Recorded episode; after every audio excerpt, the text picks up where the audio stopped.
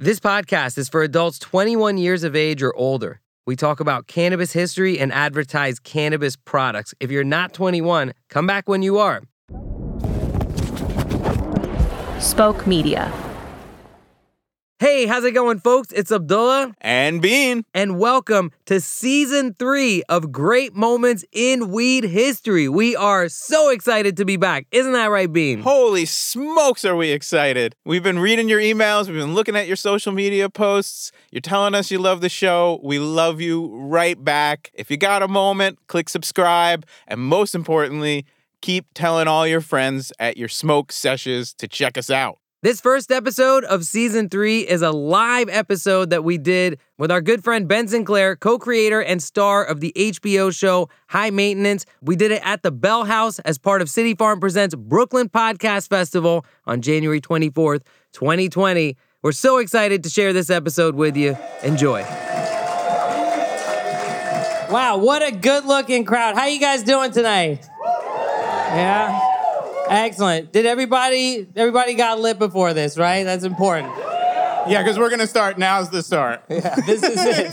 this is it. It's happening. Um, so yeah, uh, just before we get started, I just want to say thank you so much uh, on behalf of our show uh, to City Farm Presents Brooklyn Podcast Festival. Guys, give it up for this whole fucking festival. It really is fantastic programming. and uh, we're just we're just stoked to be here. This is our first show in New York. Uh, we want to thank the Bell House. This is an amazing venue, guys. Give it up for the Bell House in Gowanus. Yeah, truly uh, a fantastic place to do a show. I played a show here, like a rock show here years ago with my boy Sonny. And look, uh, now we're over here talking about weeds. Go figure. Life's fucking crazy, huh? And actually, I got to say, one of the great moments in my personal weed history, and everybody has great moments in their personal weed history, was right here in New York City when I, for the first time in my life, bought some weed in Greenwich Village in the park in Washington Square Park. And then, let's give it up. That guy was a friend of the podcast. It wasn't the best weed, but it got me high. A week later was the first time I ever bought oregano in my life. Not a good weed moment. Not a great moment, but it's true. Everybody does individually have great moments in weed history. Uh, and this one here is extra special for us because we're being joined by a good friend of ours, a truly legendary weed person in his own right. You know him, you love him. Guys, give it up for Ben Sinclair from High Maintenance.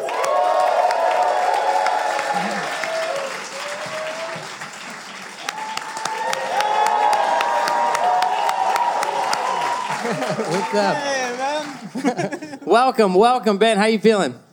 I saw Zishan backstage, and I'm in such a good mood now, man. That He guy- does that. That guy's fantastic. Yeah, he really does put people in a good mood. I feel Where the is same he? way. He's right there. Everyone be friends with that guy walking around. Yeah. That would also be a great strain name. Zishan Kush. Zishan Kush? Zishan Who's on? I said it first. I said it first. I see you, Patent New York pending. weed The little engine, is- the little engine that Kush. That pretty Weed, good? We, weed puns is kind of my thing, Ben. I know. All right, moving along. Ben Sinclair, everybody! Wasn't it great to have him? All right, so guys, this is a live podcast taping, so uh, we're gonna get it started the way that we do it on the show. Of course, uh, at a certain point, you'll know when Ben we say the name of the show, Great Moments of Weed History. So just chime in with us, and I think you guys are gonna have a really good time. So I'm just gonna get it started uh, the way we do it on the show, and it goes a little something like this.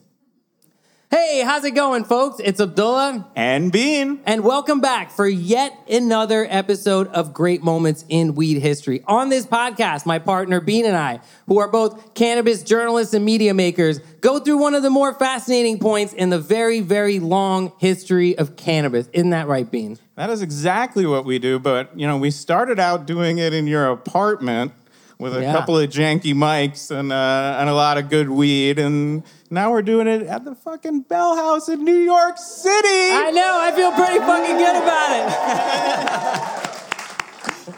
Excellent. Uh, so, Bean, what have you got for us today? I have a very carefully curated and selected story tonight about a weed legend from New York City of the highest eminence. And I choose my words very carefully. So, we've done a couple of stories already on the podcast about New York City weed legends Mezz Mezzrow, Tom Forcade, the founder of High Times. The OG. And this one's from a little bit of a more modern era. And Ben, I picked this one just for you, my friend. That's so nice. nice. my mom's Italian. That's great. Lay it on me, David. Uh, it sounds like Ben thinks it's time. For another Great moment in weed history.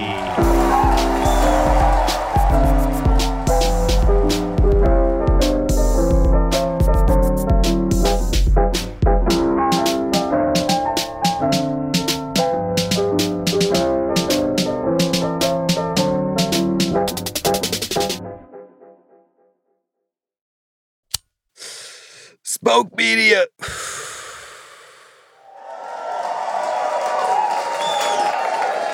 Great. So, Bean, I think we're ready to go. We got some beverages. We got a nice group of friends with us. Uh, I got I snuck this vape pen onto stage, uh, so we can. You're not get really high. sneaking it. It's in your hand. Yeah. I think the I think the mics are on too. Yeah. Yeah. Oh shit. So All right. Well, I imagine they can't pull us off stage at this point. So if you guys want to hit this, just let me know. the hero of tonight's great moment in weed history was born in New York City to a prosperous family, but had to drop out of high school and start taking odd jobs after his father's electronics business went belly up. Um, so I should say this is a joyful story. This is a great moment in weed history story. But anybody who knows the shows knows it's never easy being green. so bear with us through the hard parts, joyous, joyous parts to come. So our great moment hero is named Mickey, and eventually he does a short stint in the Navy, has a dispute with his father, and he is disowned, and he's committed to a mental institution. And the reason for this is until 1973, homosexuality was considered a mental illness by the American Psychiatric Association. So basically, this is somebody whose family had them committed for being gay. When he got out, he not only became this incredible weed activist we're going to hear about, he was a act up activist. This is somebody who took all, like we were talking about, all the hard parts and turned it into joy and weed and goodness. And that's the story we're going to tell tonight. Suffering.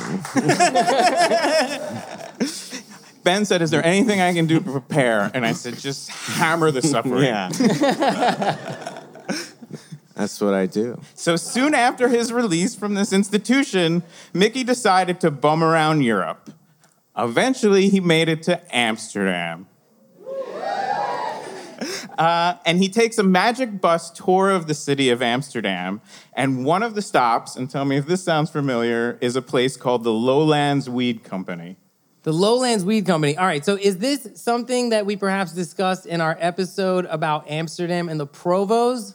Yeah, Ben. So these are guys who were like pre hippies in Amsterdam in the 60s. They had these wild happenings, crazy street art, performance art, challenging the authorities. They were about, they, that's why there's free bikes. They were anarchists and they were the earliest sort of coffee shop entrepreneurs. And they just used to give people seeds in the street to plant. They're the reason that there's coffee shops in Amsterdam. Yeah, it sounds right. That's Fact checking tracks. and suffering. Yeah, yeah, that tracks. Yeah. But it goes to show that anywhere that you have weed available to people, there was probably like a fucking wild anarchist, like wild motherfucker behind that. You know what I'm saying? Who like made that happen for you. So thank anarchists. So they this is the early 1970s. We're in Amsterdam. Mickey has had a rough road and he finds this place, the Lowland Weed Company. And what they are doing is they have a floating houseboat in the canal. It is covered in tiny little weed plants, and they're selling seeds and cuttings because Dutch law only says you can't sell buds. Uh, and he finds this place and he says, as soon as I saw this, after a very, you know, rough upcoming, I saw this floating weed boat and I knew I had a home in the world. uh, and I just want to say, uh, Uh, that quote and a lot of this story is from a great Rolling Stone story uh, from the 90s by a guy named Mike Sager. Just want to give him credit for being an incredible journalist, and uh, we'll, we'll be dipping in and out of some quotes from that story.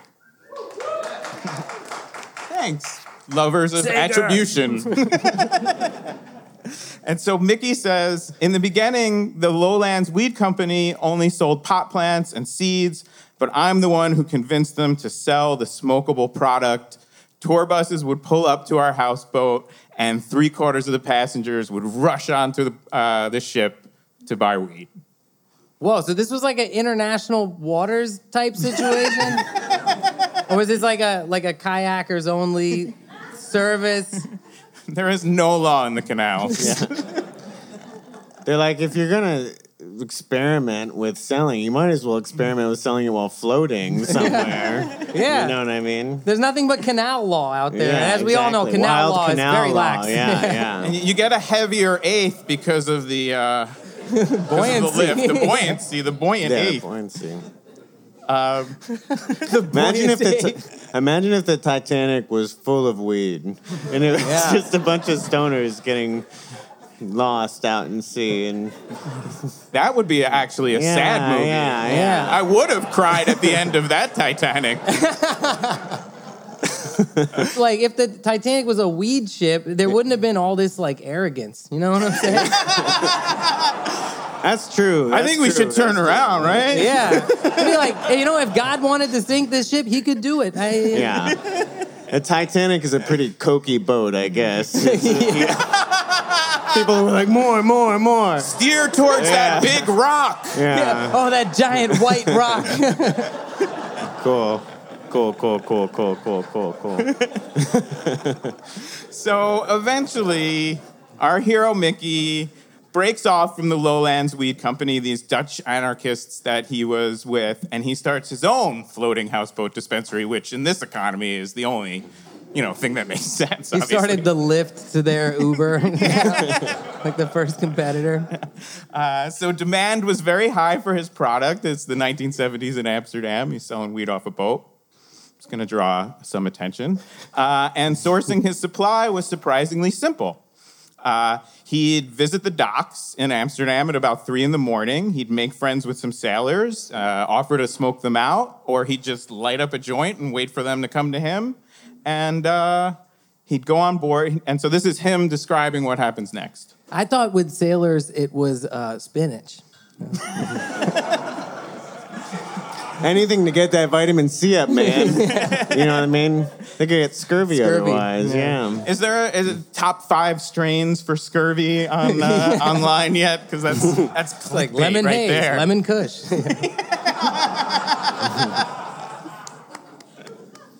Very well done. Don't encourage me.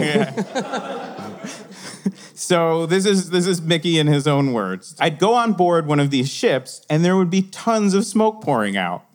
Everybody had the stuff, so I'd give them a good price, and they'd throw it down on the dock. I'd drive the load out, waving to the customs guy who knew everything. The whole government was in on it. I was once visited by some Secretary of State, and he said, Keep up the great work.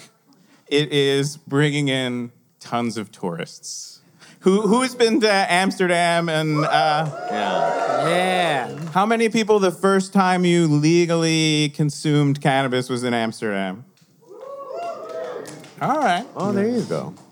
That was a formative experience for me. Yeah. So I actually, my brother who is in the crowd tonight took me to Amsterdam for my 21st birthday. Oh, yeah, that's lovely. Friend Shout of out the you, Emma. podcast. Yeah, To friend of the podcast. everybody. Brother of the podcast, I might say. But yeah, so I, I spent my 21st birthday smoking weed uh, with him in Amsterdam. Uh, there's a picture of it somewhere, and I look something like this. Oh my God, my 21st birthday was in Russia, and I was in Moscow, and I was. I don't even know where I met this woman, but I was like dating this woman, and it was at this bar where it was like, okay, at five, it's five shots for five ru- 50 rubles, and at Is six, that a lot of it's money? six shots for 60 rubles, and s- if it's at seven, so like forth. at every hour, you would get more too much alcohol And it was, and she told me I smelled like pickles on my 21st birthday. and then she got into a Russian uh, Moscow subway, and I rode all the way out to her neighborhood. And then I was like, I'm not getting out with you. And then I rode all the way back by myself. and that was my 21st birthday. Oh my God. Oh my God, that's Yeah. a rough 21st birthday. Yeah, what, what did you do your 21st Yeah. birthday? So that, that's why the smell of brine makes you cry. I never. No. No, man, I love pickles. I- I- like, I'm not gonna get down on pickles ever.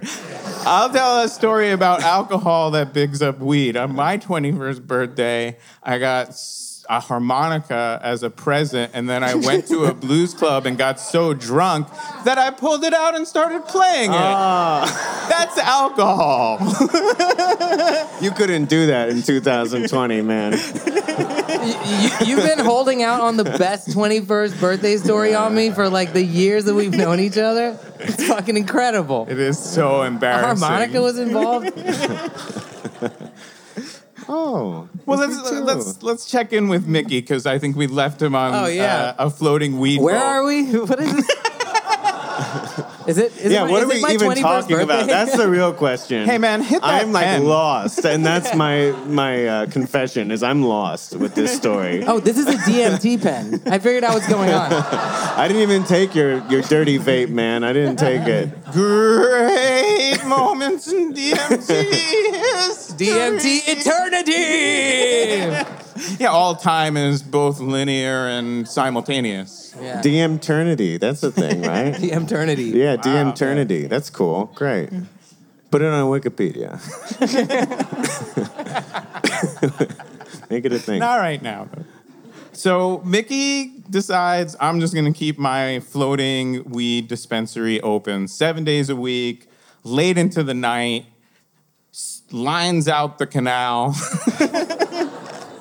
Lines out the hatch. Is it the port? And soon he is, uh, Mickey is also, he's supplying the Melkweg and the Paradiso, these big rock clubs in Amsterdam where the police in the 70s actually let people set up tables in the lobby of a rock club and sell weed openly. Bell House. It's a good idea. It would attract a whole new clientele. You know what I'm saying? People would show up for this. I mean, so, so what happened with with Petey? He changed his name back to Mickey. Mickey. He's in Amsterdam selling weed off a houseboat, and he was making 20 grand a day. Hmm. People like weed. But he had like 40 people on the payroll. He's like still this anarchisty guy at heart, more the merrier. He buys an old school to house all his people, and he's giving away lots of weed to people. He's giving away lots of cash, and he becomes this local legend in Amsterdam called Das Paus Maus. Anybody know what that means? No, house mouse. I, I, I'd rather not say in, in front of all these people. the mouse pope and i i did quite a bit of research and did not find out what is anybody dutch yes do you have any idea why they would call somebody uh, the mouse pope No. The Dutch are always very straightforward. I expect that. But the Mouse Pope just sounds like another HBO show about a different kind of pope now. It's like, yeah, can we can we can we go dos mouse dos mouse pals? Yeah, I'm doing it. Mouse Pals. it's Those the, ex- mouse pals? it's the expanded cinematic pope Yeah. mouse universe It's instead of Anthony Hopkins in this movie, it's Anthony Kiedis. and instead of like, what's his name? What's the other guy? Jonathan Pryce. Jonathan Pryce. It's uh, Donald Trump. I don't know. anyway, I would watch that. Dos, Dos Mouse Pals coming to a theater near you. Mouse Pals. all right so abdullah this guy's on his houseboat he's selling 20 grand worth of weed a day everybody's happy everybody loves his weed he's the mouse pope of amsterdam What Don't u- say it. What usually ha- what? All right. So look, guys. There's always a part in a great moment in weed history when the police show up. All right, and like Ben, I know we promised the suffering was over, but when when when Bean prompts me this Brr. way, I know. I just said no scurvy. Yeah, okay. Yeah. Cool. But that's what's happening. Well, let's do some more suffering then. Whoop whoop. Hit me with it. The police that- are here. That is the sound of the police. so after seven years of faithfully serving the public as, as Pope Mouse to the masses, with absolutely no bad marks to his name, Mickey gets busted by the Dutch authorities, and they actually deported him back to America. Shit. Who was the Dutch person? Let's boo her. no, we don't. No, no, no. Of course not. We're all friends. Oh man, he had to come back to this shithole country. Poor bastard. yeah. So he, uh, and by the time he shows back up with all the legal proceedings and everything else, he shows back up. He's broke. He's still estranged from his family, and he washes up on the Lower East Side of Manhattan in 1979. Oh my god. So I feel like this is when he like starts driving a cab and then everyone who gets in, he's like, you know, in the old country, I was a weed boat captain. His horn. He honks the horn. yeah, keeps reaching up. He's like, ah, force of habit. Hey, always reach up here, you know? And the cops came, right? AKA. PD, AKA Pope Mouse. Um, how do you think that he made his way in New York City? He had to be selling weed. He had. There's no. There's no other answer here. He drove he drove a cab and told people about his old job. He was a loose joint salesman. Oh sure. Hey, this is a great job. Oh, good Let's him. give it up for the loose joint salesman of and salespeople of the uh, 1970s. Yeah. Uh, and then eventually he opens up a, a literal storefront on the corner of First and First. Uh, any, anybody uh, that old school in New York? It always makes me think of that when Kramer is at first, first and first, and he goes, "Oh, "It's like I'm at the nexus of the universe." That was the name of the show. uh, and so this is a neighborhood in a time that's like totally beset with opioids, and the cops, uh, for a couple of years, just turn a blind eye. Uh, but then they bust him. Again, the cops show up again. whoop whoop! One more time. Fuck. They never give up, those cops. But uh, you know, it's a great moment in weed history story. so they bust him, and he does eight months in uh, Rikers Island. But he gets out, and guess what he does? He gets right back into the game. he gets right back into the game. This is the Rudy segment of the story. Just picture like a zip of weed. Rudy's got it tucked in both hands. Defenders everywhere, not gonna give up. this is what he said to uh, Rolling Stone in this article I talked about. He said, I'm not the kind of person you're gonna intimidate. And I think that's like how we got this far as a weed community, right? Who's been arrested in New York City? Did it stop you from smoking weed? there you go. And so Mickey said, you know, I am the bringer of wisdom and truth. That's a bold statement. I'm doing what is right. Marijuana is the saving plant. It should be legal. People want it that way. I think what we should do is sort of set up our own society and do our own thing. And the judge was like, 30 days in prison.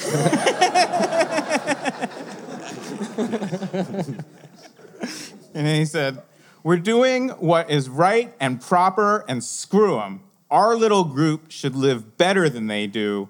We should win by example.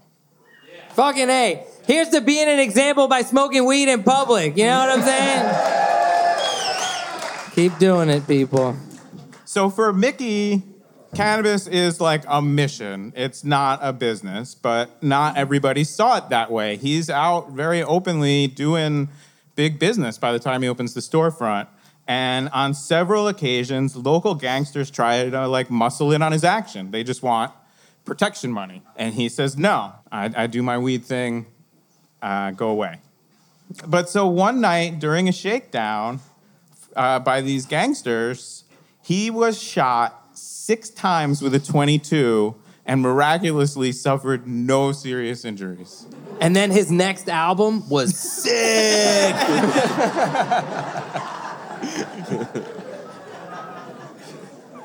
so he gets shot six times. No serious injuries. He is a uh, large individual, um, so Comes kind of went through the Yeah, sides. shit. Uh, Cool. possibly, possibly divine intervention. He is the mouse pope. Uh, so he moves.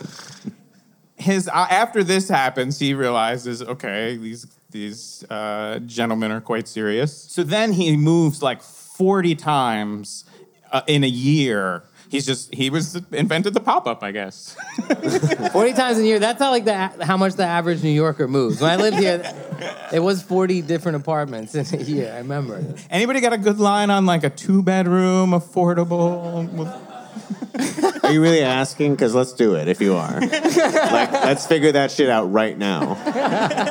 Who's got the apartment? Someone here does. Oh my gosh. That's what's cool about being here. Mickey also he kept his prices really low. He was a mouse pope of the people, um, and he also gave away literally tons of, of weed to the sick and the poor. Uh, he's this sort of figure in the Lower East Side that you could go to, uh, and even for cash, if you needed a little something, he was the guy. Um, and then as the AIDS crisis spiked in New York City he kind of transforms into like a one man uh, compassion center. He's really at the forefront of providing that care. That's incredible. And That's you know, cool. th- this is something that's come up on the show before, and it's something that a lot of people don't realize is that you know, activism for gay rights, activism for uh, you know people with AIDS, and activism for cannabis were all super intertwined. Uh, you know, that was definitely exemplified in San Francisco. If you listen to our Brownie Mary episode or Dennis Peron episode, you see that all these activism movements were totally linked. And it was all people who were being judged essentially for using something that's kind of a medicine. You know what I mean? Uh, and it's really important to remember. That's one of the reasons we do this show is that so, so we can remember that this is all tied together. You know, as we move, as we're in an era where we kind of live in protest sometimes, you know, it's important to remember that all these causes, uh, they really are the same, uh, you know, at their heart. And here's another example of it. It's all about suffering. I want to give a quick shout out to a gentleman, Dana Beal, who did a lot of this work in New York City as well. Yeah. A big part of the Yippie movement here. When, not if, when legal, weed is legal, uh, it's going to be about these anarchists and these gay rights activists and these people who said, I'm not going to be intimidated. And it and our freedom and our joy and this beautiful future that we see came out of that. And that's why these stories weave back and forth through them. It's it's never easy, but that's how we got here. Yeah, fuck yeah. And it is always all about suffering. now that I think about it, I'm like, Yeah. you know, yeah, you're right. So the next thing Mickey does, which is just, you know, what you do, he buys an old comic book store, he paints it bright yellow, and he dubs it the Church of Realized Fantasies. Whoa. I don't know, Mickey. I don't know about that one. He needed uh, he needed help. Church of The Realized Church of Fantasies? Realized Fantasies. Sounds like something very, very different. That's that's like really setting the bar too high. You're not gonna be walking with realized fantasies and like anything short of like I'm not gonna fill in this blank, but like whatever. A big barrel of pickles is Yeah, what he's but- talking about. and then you know Well, he, he does declare himself Pope of the Church of Realized Fantasies, and he even registered it with New York City as a religious institution. Are, are there any members of the Church of Realized Fantasies here? I, I, I That's, think that's it not a petered out. surprise, man. That, that, that name feel is fetching no congregation. Like for the guy who stamps new religions at like the New York City office, it was like just another fucking day. You know? Yeah. House of realized mm. fantasies, whatever. I also I realize why no one from the Church of Realized Fantasies is here because no offense to us and y'all. Hey, this is a fantasy. This is someone's fantasy. This is my and they are fantasy. here, man. Someone here is Really? fantasy is being realized. It might be one of us. You know? Who is it? Whose fantasy is being realized right now? Is it the same person with the two bedroom? that. Wow, an That would be affordable- my fantasy realized seriously. I'd love that. So with with weed as the sacrament of the Church of Realized Fantasies, the uh, donation boxes are packed tight as a Sunday morning bowl. Uh, thank you, someone. Oh, it was a front for selling weed. the mics are on. but uh, you know, despite all of these people coming and buying weed from him, Mickey spent it all as fast as it came in. Money is like manure, toots. It's meant to be spread around. That's not my personal philosophy of money, but I'm not doing 20 grand a day in weed sales. Who has a manure themed personal philosophy? of all the things. I mean, shit happens. Is that's, Ah. that's pretty much it, man. It's a really good one, Yeah, too. it's one of the best. It's also It's about also about suffering, suffering. Yeah, exactly. You beat me to that. All right, so we're coming to the part of the story where we take a little break, which is actually going to be like 20 seconds while I go run and grab a thing that I forgot backstage. Ooh, a surprise. It's not that great. it's a piece of paper. But we're going to hear about how Mickey became a real life Gotham superhero in one of the city's darkest moments. And that'll be after our break.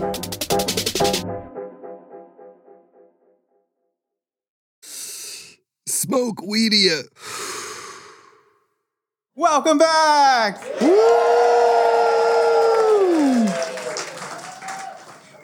All right, so I said we were going to hear about how Mickey becomes a real life weed Gotham, what did I say?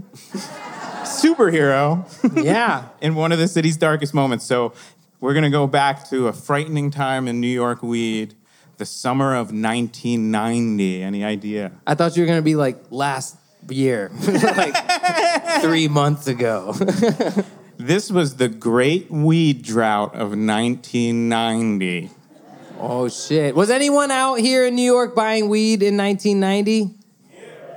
A couple guys over there. Was it more difficult than 1989? There's your proof. Well, here's what we have this combination of the government starting to really do the shitty things that the government does, anarchists. hmm. Uh, thank you. And they did this thing called Operation Green Merchant, where they went after all the hydro companies. And so everybody kind of missed two crops on their indoor, and all of a sudden there's no weed. It's frightening. And according to Mike Sager, writing in Rolling Stone about this, nobody could find any pot except for Mickey. So naturally, business boomed. That is a good situation, I think, if you're a weed dealer with weed and no Yeah. one else. And also, the guy disputing it worked at High Times for like years. you always had access to weed. You were immune to weed droughts, weren't you? I don't know. With this whole church of like uh, uh, great aspirations fulfilled or whatever, like I, I don't. oh, it was so much better than what you just said. church of, of like fulfilled fantasy or whatever. Yeah. I, I don't know. That's a little fishy, man. Uh, that whole part of the story, like everyone runs out of weed, which isn't true except for this guy. like, and there's religion involved. This is dark. This is there's a dark undercurrent to this that we don't know about. Most definitely. I'm saying the Church of Realized Conundrums is is putting is putting this hits out on these other. You know what I mean? so this this is still uh, from this Rolling Stone article. And tell me, Ben, now if this sounds a little familiar to you. This is the description of Mickey's operation at its height. Each morning, the bicycle couriers would meet at a secret location and check out stock for the day. Four gram bags of brown green commercial weed in white paper envelopes. This is, uh, It's ringing a bell. Yeah. At the Bell House, no less. wow. yeah, so this is kind of the beginning of how probably a lot of us are experienced buying cannabis here in New York City. How many of you guys get your weed on a bicycle? Cool, man. So these couriers would hit the streets by 10 a.m. with these envelopes of weed. The call, as the calls came in, telephone operators would take down locations and logbooks and then beep the couriers. Who remembers beepers? Weed built the beeper industry. uh, and these couriers would deliver the goods within 40 minutes. Uh, and this is back in the 90s. Anybody, you guys want to guess what uh, uh, a bag cost? Yeah, I would guess like 30. Hey, I hear 35. 25, 35. Do I get, uh, do I got 45, 45 for the nice bag of brown commercial? 45. Do I hear 50 brown and swaggy sold? So it's 50 bucks a bag, $10 extra for delivery, and at 28 grams to the ounce, if you bought an ounce, it came out to about 350 a lid. 350 a lid. So a, a lid being, what? what is the actual measurement of lid? That's an ounce? That is an ounce approximately. Approximately an ounce, so like it would fit in like a container. Was, wait, sorry, what did you say it was again? How much was it per? If you bought a whole ounce at these, you know, little delivery bags, it'd be like 350 an ounce back then. So it was a lot. Prices haven't changed much. Yeah, they're the same, huh? Because 50 bucks for a jar, for like the two and a half gram jar or whatever that you get, that's still the price out here pretty much, right? for Yeah, delivery? pretty much. 60 sometimes. Such a bummer, man. $60 for like two and a half gram. hey, my Mick, keeping it alive. There we go. You got a two bedroom, two bedroom, two bedroom, two bedroom. Come on, got a two bedroom. Come on, guys. One of you got it. One of you got it. So this is, you know, the only it's the only game in town, and he's getting like hundred or two hundred calls a day at this point. And so I wanted to ask also, so what's this weed like? Like, what's it look like? What's it smell like? What's the quality of this weed at this point? Brown green commercial Mexican is the only. That Uh, does not sound good. so by eight each evening, all the couriers would check back in. They'd uh, do their double book accounting for the evening, and uh, then the Pope would gather around him his flock. Somebody would cook a big dinner. Uh, it was a big happy family. And then from this article, and why not? The Pope provided food, a dental plan, money to fix, money to fix a broken bike. He gave out free pot, sometimes paid the medical bills of people he knew with AIDS. He'd even let you live in the telephone center or at his extra apartment if you needed a place to squat. On cold nights, he let anyone off the street into the church to get warm, and he gave out hot chocolate. Yeah. That's how weed people should be, you know what I'm saying? That, that's our community. I'm still waiting for the other shoe to drop with this church. This church of this church is for me freaked out, man.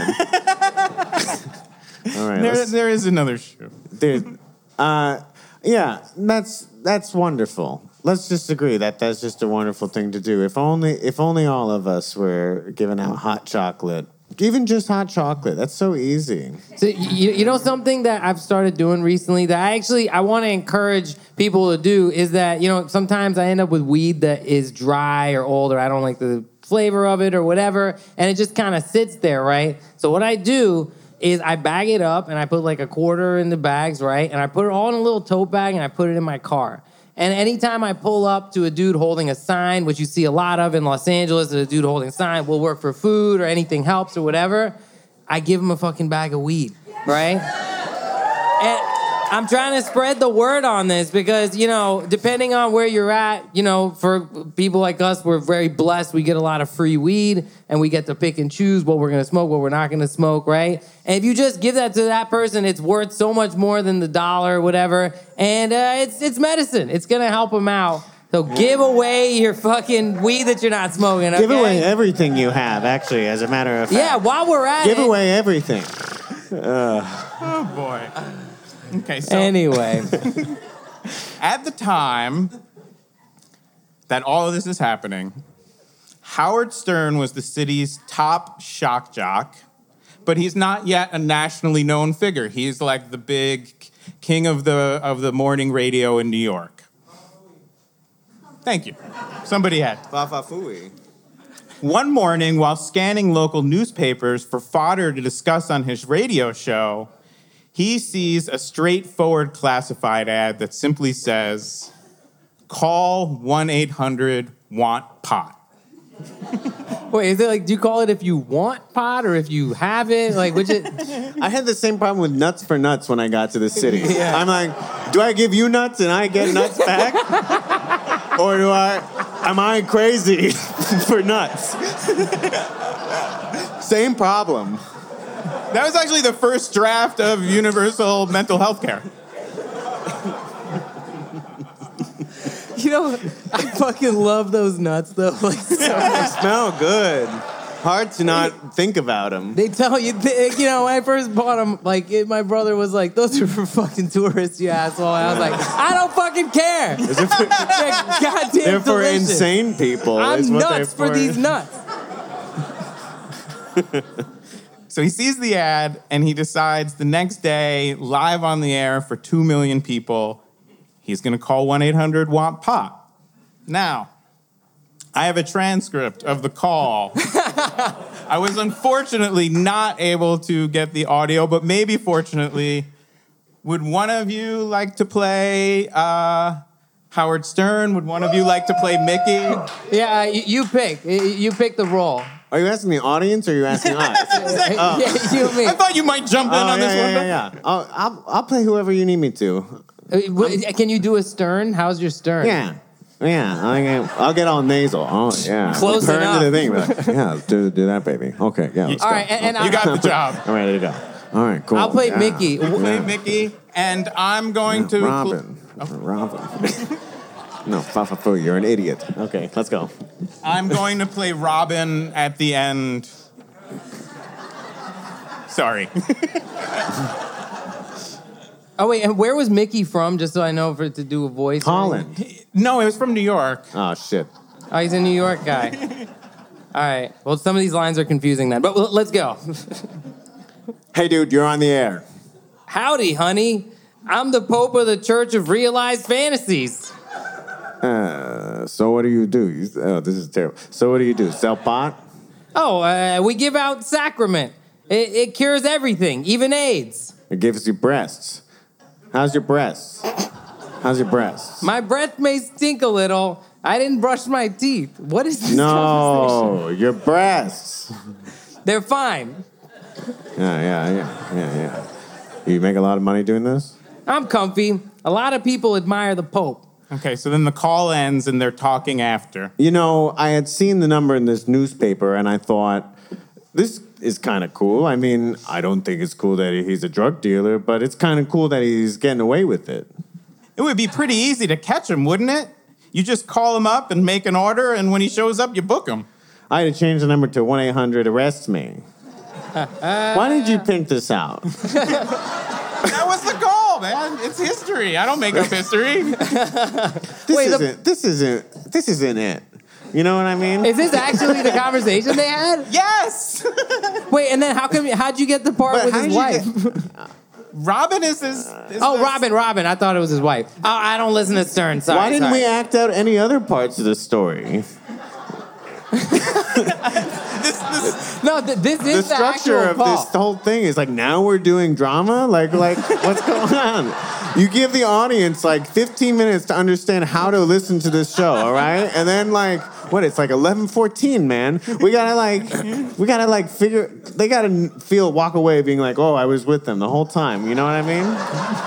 I don't know if that's what this show does for people necessarily. All right. ben Sinclair, everybody. Wasn't he great? Oh man, I'm just a control freak. That's all. So, embarrassed into action, the NYPD follows Howard Stern's lead and they call 1 800 Want Pot. Oh. And you know what? I'll be the one to say it. Fuck you, Howard Stern. Yeah. yeah. Blew up the spot. Blew up the Uh, spot. And if you want to start a feud with us as a tiny podcast, that might work out. okay. And he was talking about their breasts and doing a. So the, the cops call him a couple of times, and here's what happens a courier arrives with quality cannabis at a fair price. Oh man. Uh, and then during the Halloween parade, who's been to the Halloween parade in New York? That's like my, it was always my favorite night in New York when I lived here. Um, but the cops, being cops, uh, decide to use it to trick Mickey into giving them a joint. Uh, and he's out in this hat that he always wore, which was like the big Pope hat with a big weed leaf on it. And he's running around the Halloween parade saying to people, Here's a joint, and here's my number. Call me up. He's like, this is the one day of the year I don't look fucking crazy. And so he says to this cop uh, as he's giving him a joint, I'm the Pope of Pot. If you want pot, call my number. And this uh, NYPD special narcotics prosecutor, not a friend of the podcast, basically said that's what sealed his fate. And this is just listen to these people's words. And I'm, I'm referring to cops as these people, and I'll, I'll stick with it. Uh, thanks, Dan. There comes a time when you have to let people know that you are serious. He defied the authorities. He threw down the gauntlet. You know what they didn't mention at all? The weed, because that's not why they arrest people. It's about defying authority. And it's like they'll just come right out and fucking say it. Yeah, seriously. And you know, the NYPD uh, has been enforcing weed uh, way more stringently than New York state law actually dictates. New York state decriminalized weed in 1977. Do you know that? So to have up to an ounce, you only get fined $100 for your first offense. But seeing the way the NYPD was behaving in the 90s out here in New York City, you realize that it was just a, an instrument for them to enforce uh, quality of life. You know what I mean? And they're just more likely to be arresting and harassing people of color, uh, people with less money. You know what I mean? And that's very real. The NYPD was in defiance of New York state law for decades. And only now are we finally seeing the cracks. You know what I mean? And we're seeing like the light kind of shine in. But fuck the police. You know what I'm saying? And it has been lovely to be back in New York and see people at random smoking on the street and not looking over their shoulders. Yeah. It's still So- fucked up though, man. I mean, did you know? You know, if all of the prisoners in America, you put them into in one place, it would be one of the like the top ten largest cities in the U.S. That'd be a That's fucking party. I know that much. That's crazy, man. That is enough that it's a city. Oh God, it's so shitty to you. If if you go through your whole life and you do everything right, you don't get put in like the opposite of prison, where it's like, oh, this is awesome, we got you, man. Like, Vote for Bernie. yeah, but if you like mess up one rule of social contract, you get it all taken away. It's just so stupid. Yeah. It's just dumb. Um, so here they come again. Uh, two weeks after the after the Halloween parade, the cops raid the Church of Realized Fantasies. They perp walk Mickey. They've got their reporters waiting, and of course the cover of the New York Post the next day. And I'll say it: fuck the New York Post. but while they're doing this, and this is to me like a quintessential New York moment, a weed moment everybody on the street is just raining abuse on these cops because they know that this person that they're taking away has heart and has soul and has cared for them and that while this whole city has abandoned them as poor people as outcasts as sick gay people that this is the person who's really been caring for them. And like the idea that the cops arrest you for weed for your own good has always just been the stupidest fucking sentence in the world. But here it is in tremendous relief. You know, this guy who's been a pillar of one of the most downcast parts of the city, and they're gonna fuck with him over this shit. So he does a little more time. He gets out again. He starts selling weed again because this guy does not stop. this guy does not stop. and eventually, we're, we're winding down to our story with Mickey. He he passes away uh, in the midst of just selling weed and getting arrested and repeat. It'll take its toll on you. it, it will. Um, but so to sort of go out on a high note and to go out with his own words and to go out with the feeling that I hope you will take away from this story, uh, I'll just remind you of what Mickey said before, because I think it's really, at least with weed, coming true, not just here in New York, but all over the world. We're doing what's right and proper, and screw them. Our little group should live better than they do. We should win by example.